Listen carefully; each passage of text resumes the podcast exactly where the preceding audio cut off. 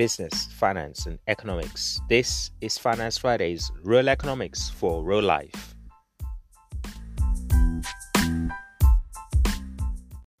Welcome to another edition of This Week with Walton, a preview of what you should be looking out for in the worlds of business, finance, and economics in the week ahead and why they matter.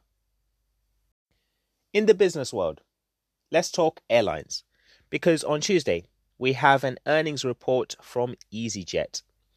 Now, we know that airlines have had a dreadful, truly dreadful time of late um, in the last few months, with most struggling to maintain their cash flow when they're running their fleets, in some cases, at less than 30% of last year's capacity.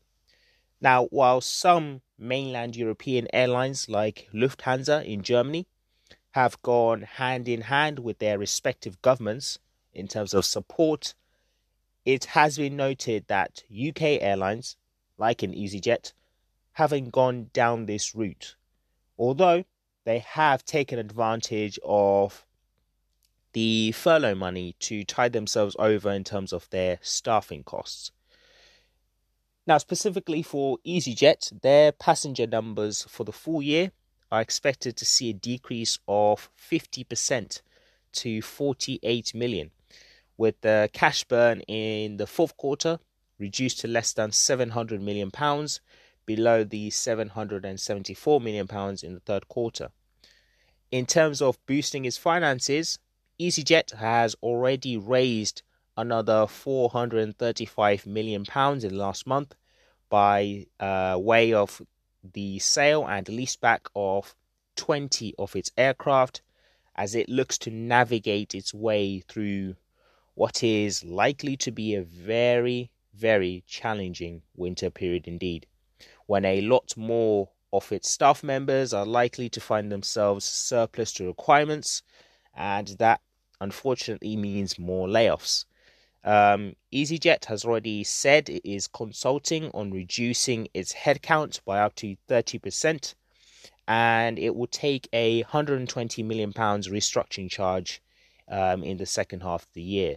Uh, the group overall um, is expected to uh, report a loss before tax, and that's expected to come in between 815 million pounds and 845 million pounds um, with this earnings report due to be released on Tuesday. In the world of finance this week, expect Brexit yet again to be the key driver because negotiators just have three days, three days to come up with a deal ahead of Thursday's EU summit. Now, news of a deal would support a breakout for the pound, uh, which is currently trading at $1.31 against the US dollar, and yeah, as I say, negotiators have until Wednesday to come to a consensus and wrap up an agreement. However, failure to do so means the EU and Britain walking away from the negotiating table um, ahead of the summit on Thursday. Now, while the pound has been quite resilient um, of late, um, volatility may well pick up in the next few days. Uh, so expected the news to garner more interest than normal. Um, but yeah, where do you stand? Uh, what are your thoughts? Will we see a last minute deal to save uh, the negotiations that have been going on for the past year? Personally, I have no clue what's happening with Brexit. It's been extension after extension. Who knows what's going to happen? Now for the economic calendar.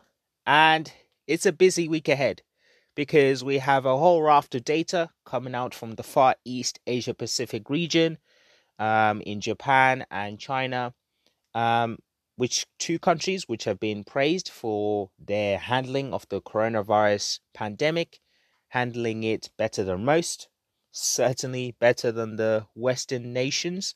Um, so we'll see if that translates over into the economic data. Um, we have Japanese third quarter GDP and finalized industrial production numbers, which are all due out on Monday, ahead of October trade figures on Wednesday.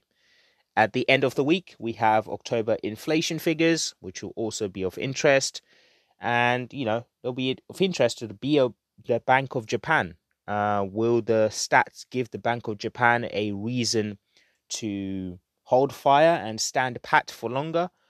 Uh, much will depend on the containment of a COVID 19 second wave in Japan. And then we also have Chinese economic data. Uh, the key stats here include the October industrial production, retail sales, and unemployment figures, which are all due out on Monday as well. The markets will need to see a continued improvement in economic conditions in China um, to support um, investors' appetite for riskier assets.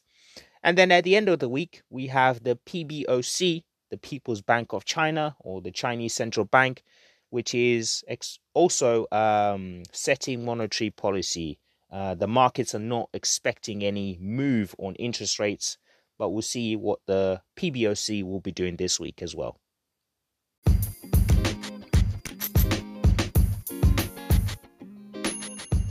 And that's just a taster of some of the things you should be looking out for in the worlds of business, finance, and economics. Thanks a lot for tuning in, and be sure to join me back here for a brand new episode looking at the latest COVID 19 vaccine news and the optimism surrounding it. Does it mean a return to normalcy for economies and the financial markets globally? We shall see. Until then, this is Finance Fridays, signing out. Peace.